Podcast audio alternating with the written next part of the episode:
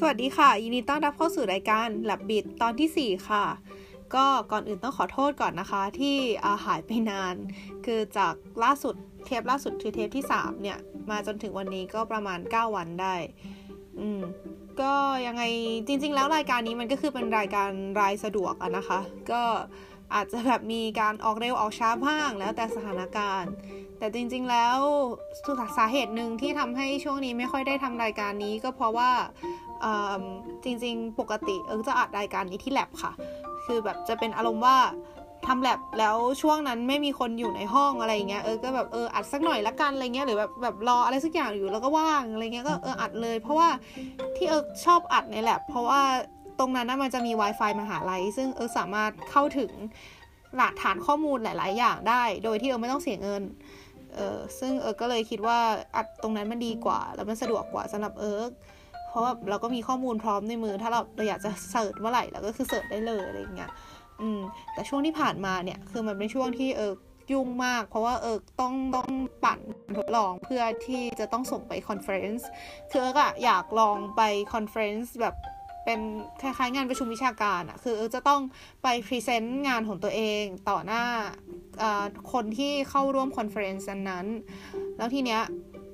เอิร์กก็จะจำเป็นจะต้องมีผลการทดลองที่สำเร็จอยู่ในมือ ก่อนที่เอิร์กจะสมัครเข้าไป เอิร์กก็เลยแบบช่วงที่ผ่านมา เอิร์กก็เลยทำแลบหนักมาก แล้วก็ไม่ได้มีช่วงแบบรออะไรขนาดนั้น คืออย่างถ้าเกิดใครจำได้คือ EP ที่แล้วคือ เอิร์กพูดเออระหว่างที่เออกำลังรอผลแลบใช่ไหมคะ คือการทำการทดลองตอนนั้นอะมันคือเออต้องถ่ายรูป อ่าเออคือต้องมอนิเตอร์ผลการทดลองของเอิงเนี่ย โดยใช้การถ่ายรูปแล้วเออจะต้องทำทุก 5 นาทีอะไรเงี้ยค่ะ เพราะฉะนั้นช่วงว่าง 5 นาทีที่ว่าเนี่ยเออเลยมีเวลาพูดอะไรสักอย่างแบบเหมือนอัดไอเนี่ยเออเพราะว่าเออไม่มีอะไรทำจริงไหมคะ แต่ช่วงเร็วๆนี้ที่ผ่านมาที่เออไม่ได้ทำพอดแคสต์ออกมาเนี่ยคือการทดลองมันไม่ใช่อันนั้นแล้วไง มันคืออันที่เออไม่มีช่วงเวลาว่างระหว่างนั้นแล้ว เพราะฉะนั้นก็คือเออก็ทำทำทำทำทำทำทำเออก็จะไม่มีเวลาว่าง อืมแล้วก็หลาย ๆ ครั้ง เออ จะต้องกลับแลบเออกลับบ้านเร็วก็คือกลับจากแลบอะแบบเร็วก็คือช่วงที่เออที่อยู่ที่แลบก็คือ ถ้าเป็นช่วงในคอไทม์ของที่แลบเออก็คือตั้งแต่สิบโมงห้าโมงเย็นคือเออไม่ควรจะทำเพราะว่าเออเออไม่ควรจะเอาเวลาเอ่อทำงานไปไปไปทำอะไรที่มันนอกเหนืองาน ซึ่ง ถึงปกติแล้วบางทีเออก็จะแอบเล่นเน็ตอะไรอย่างนี้ก็เถอะแต่ว่าเออก็รู้สึกว่าเออก็ควรทำหลังจากนั้นอยู่ดีแล้วแบบถ้าเออกลับบ้านเร็วเงี้ยเออก็จะไม่ได้มีเวลาว่างอะไรเงี้ยก็แล้วพอกลับบ้านเออก็จะแบบรู้สึกไม่มีข้อมูลในมือก็รู้สึกไม่ค่อยอยากพูดแหละอะไรเงี้ย เออ ก็คือให้อภัยความเอาแต่ใจของเอิร์กเลยนะคะ แต่ว่ามันก็จะอารมณ์นี้แหละ เพราะฉะนั้นถ้าเกิดเห็นเอิร์กออกแลบบิดมาเยอะๆเนี่ย หมายความว่าเอิร์กทำการทดลองที่มันน่าเบื่ออยู่ แล้วเอิร์กก็เลยอยากพูดอะไร เพราะเอิร์กไม่อยากจะรออย่างเบื่อๆเท่านั้นเอง นะคะ ก็เป็นประมาณนี้แหละ แต่วันนี้เนี่ยเป็นพิเศษนิดนึงเพราะว่าจริงๆเอิร์กอยู่บ้านค่ะตอนนี้เอิร์กด้วยความที่เอิร์กรู้สึกว่าเอิร์กไม่ได้ทำรายการนี้มานานแล้วเอิร์กก็เลยคิดว่าเออโอเคงั้นเราเลือก topic ที่มันเบาๆหน่อย ไม่ต้องใช้ข้อมูลอะไรมากมาย แล้วเราสามารถพูดได้โดยที่ไม่จำเป็นต้องแบบ search หา reference อะไรอย่างนี้ดีกว่า ในฐานะที่ไม่ได้ทำมานานแล้วก็เออทำบ้างสักนิดนึงก็ยังดี เดี๋ยวคนจะคิดว่าเออทำหลายรายการแล้วแบบเออทำ แบบไปเทไปอีกรายการหนึ่งมากเกินไปสำหรับใครที่ยังไม่รู้นะคะเออจริงๆมีรายการอื่น ๆ ที่เออทำอยู่ในตอนนี้อีกก็คือ อย่างเช่นรายการสลัดผักที่เออทำมานานและอันนั้นทำกับเพื่อน เป็นรายการที่อยู่ในช่อง Get Talk ค่ะ สามารถฟังได้บน SoundCloud หรือว่า Spotify อืมแล้วก็อีกอันหนึ่งที่ทำแบบทำคนเดียวจะเป็นรายการที่ชื่อว่าความเอิร์กหรือว่าเอิร์กคิซึม เป็นรายการที่พูดเกี่ยวกับเรื่องของตัวเอง แบบเรื่องที่ตัวเองคิดว่ามันน่าสนใจที่เกิดกับชีวิตตัวเองค่ะ ก็เลยอยากแชร์ให้ฟัง อืมส่วนใน EP นี้หลาย ๆ คนอาจจะเห็นจากชื่อ EP แล้ว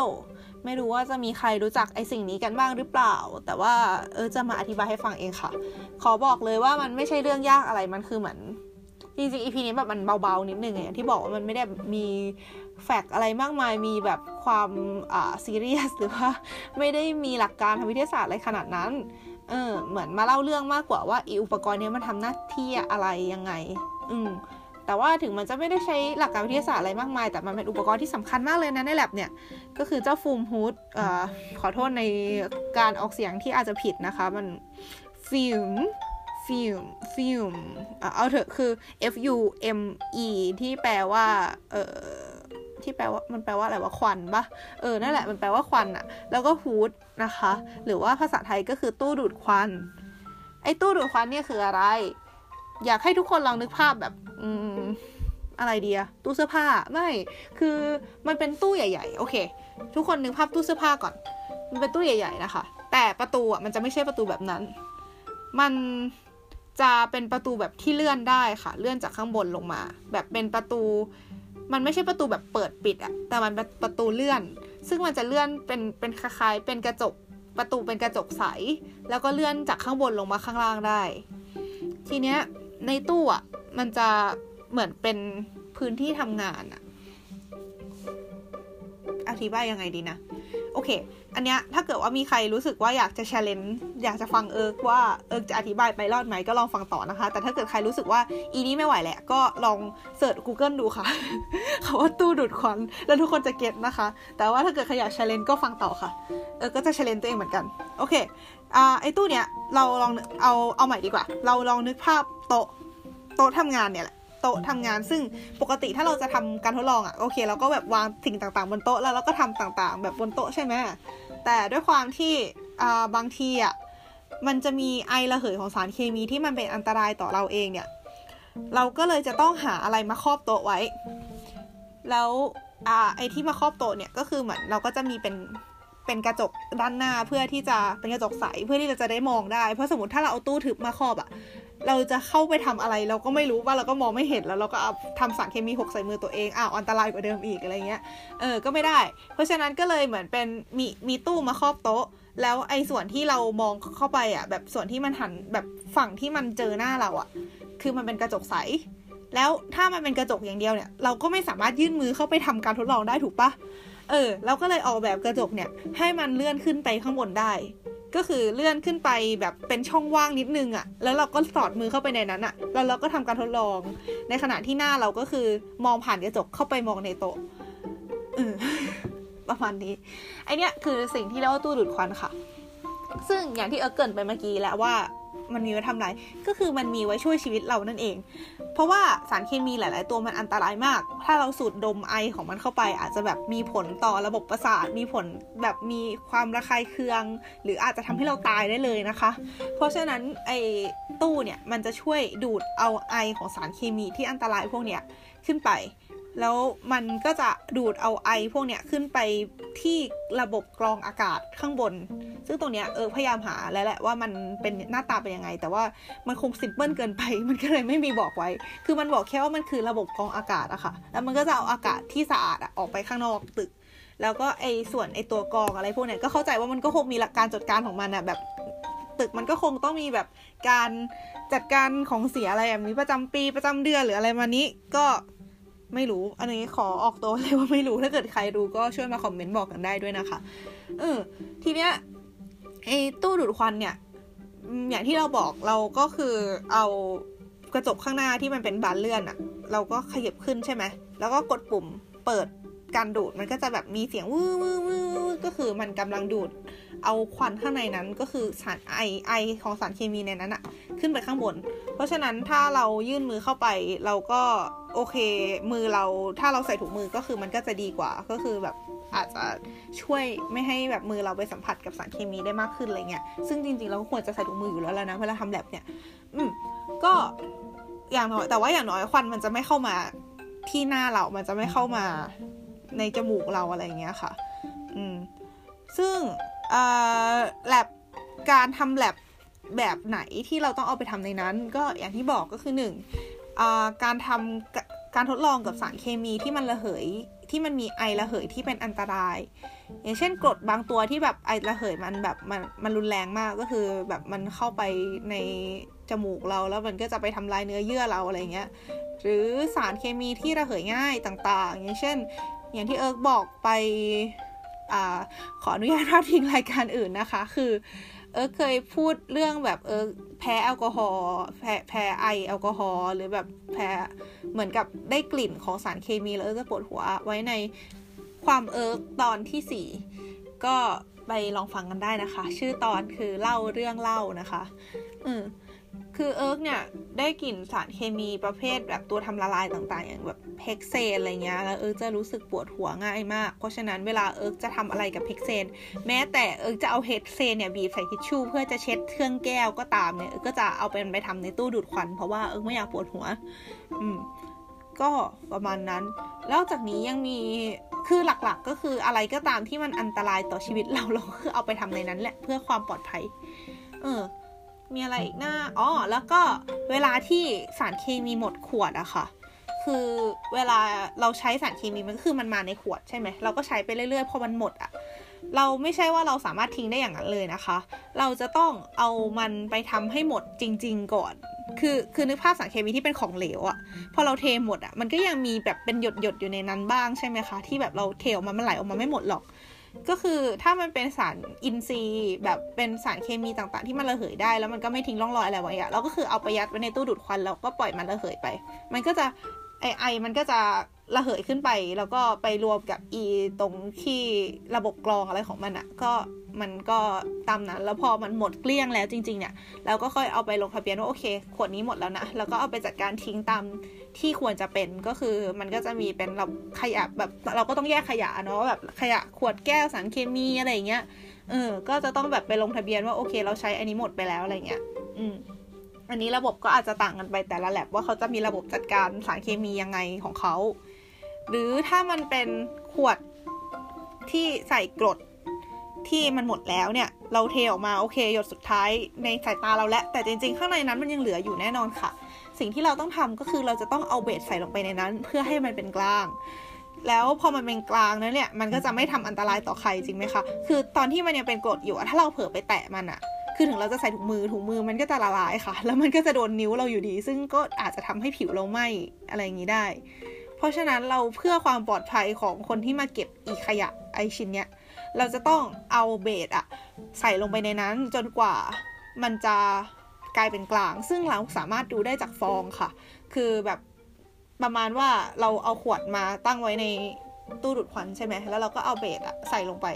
แล้วก็แบบมันก็จะเป็นสารละลายเบสอะค่ะ ที่เป็นน้ำเราก็ใส่ลงไป ตอนแรกๆมันก็จะฟองฟูขึ้นมาเลยค่ะ แล้วพอหลังๆอะพอเราใส่ไปจนฟองมันไม่เกิดแล้ว แปลว่าโอเคมันเป็นกลางแล้ว อืมเราก็อ่าทิ้งไว้ในนั้น เพื่อที่จะให้มันระเหยไปให้หมดให้น้ำน้ำอะไอส่วนที่เป็นน้ำมันระเหยออกไปให้หมด แล้วมันก็จะเหลือเป็นคล้ายๆเป็นเกลือที่เกิดจากกรดกับเบสมารวมตัวกัน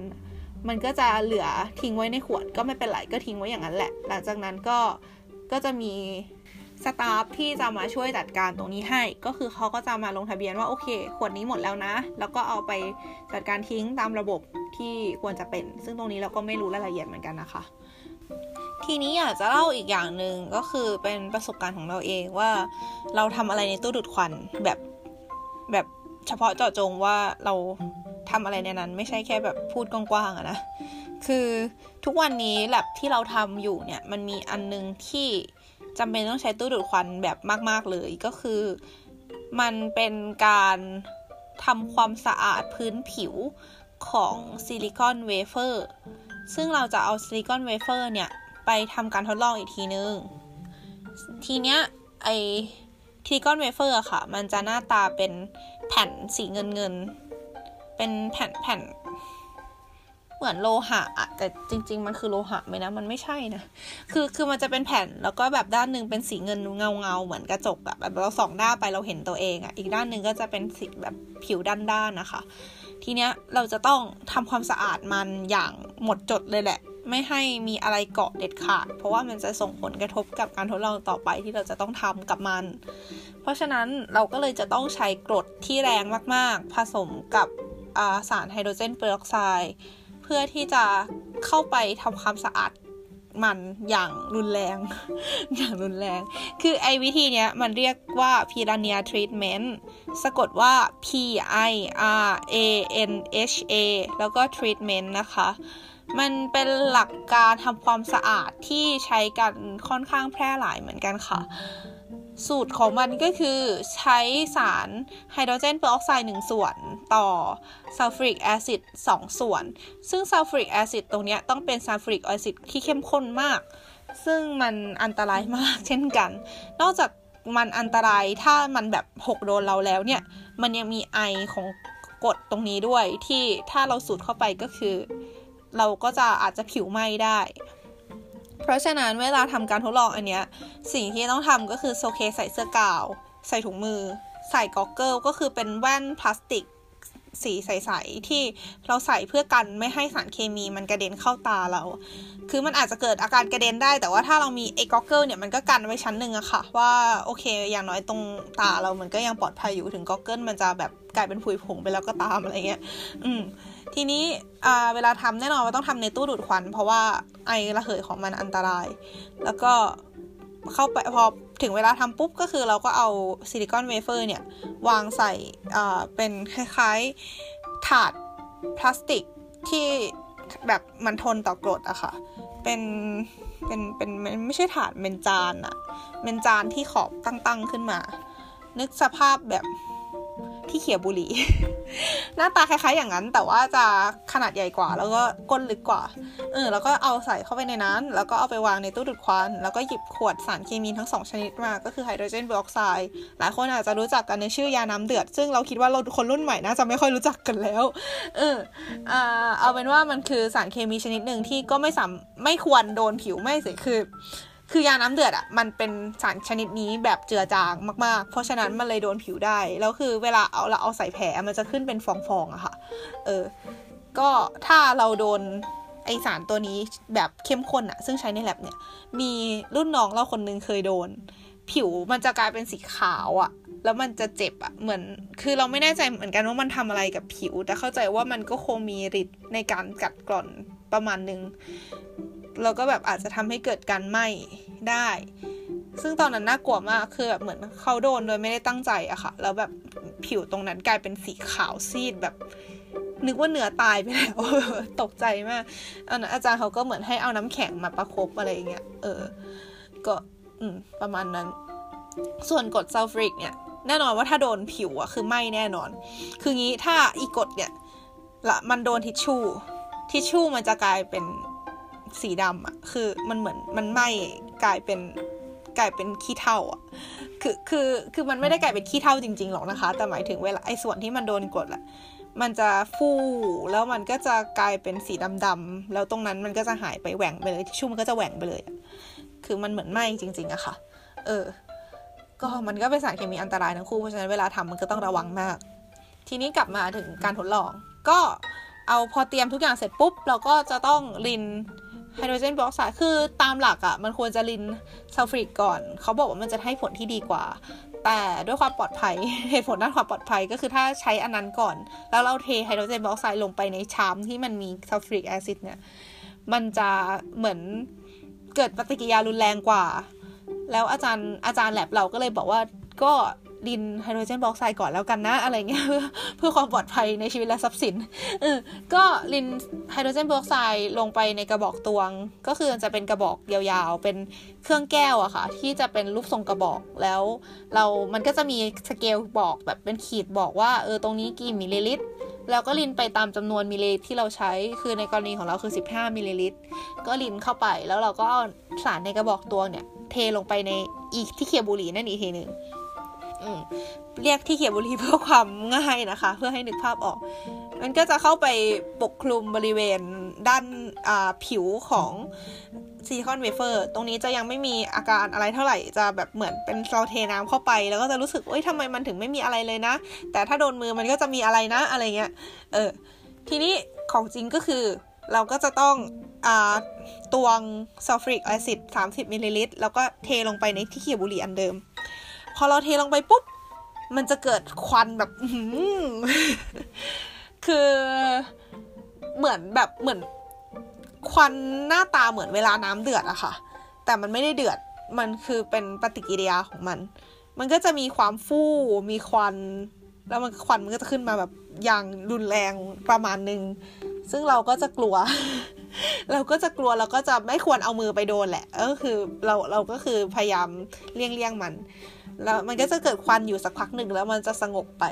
แล้วก็จะต้องทิ้งไว้ให้มันทำความสะอาดไปสักประมาณ 15 นาที จากนั้นก็คือเทออกแล้วก็ใช้น้ำล้างให้สะอาด ไม่ให้มีสารตรงนี้ตกค้างอยู่ เพื่อที่จะไปทำการทดลองขั้นต่อไป ก็นี่แหละค่ะ คือตัวอย่างของการใช้ตู้ดูดควันที่เออก็ใช้มาหลายครั้งแล้ว เออ ก็มันก็เล่นไม่ใช่เล่นสิ มันก็คือเป็นการทำการทดลองกับสารที่อันตรายเนาะแล้วก็สำหรับเออแล้วตู้ดูดควันเป็นอะไรที่เหมือนเป็นเป็นเป็นสิ่งที่ดีมากเพราะว่ามันทำให้เออไม่ต้องทำการทดลองโดยที่เสี่ยงชีวิตและ ไม่ต้องทำการทดลองที่เออปวดหัวกับสารเคมีที่กลิ่นมันแรงๆที่ที่ที่กลิ่นมันทำให้เออปวดหัวได้อะไรเงี้ยก็ถ้าเกิดว่า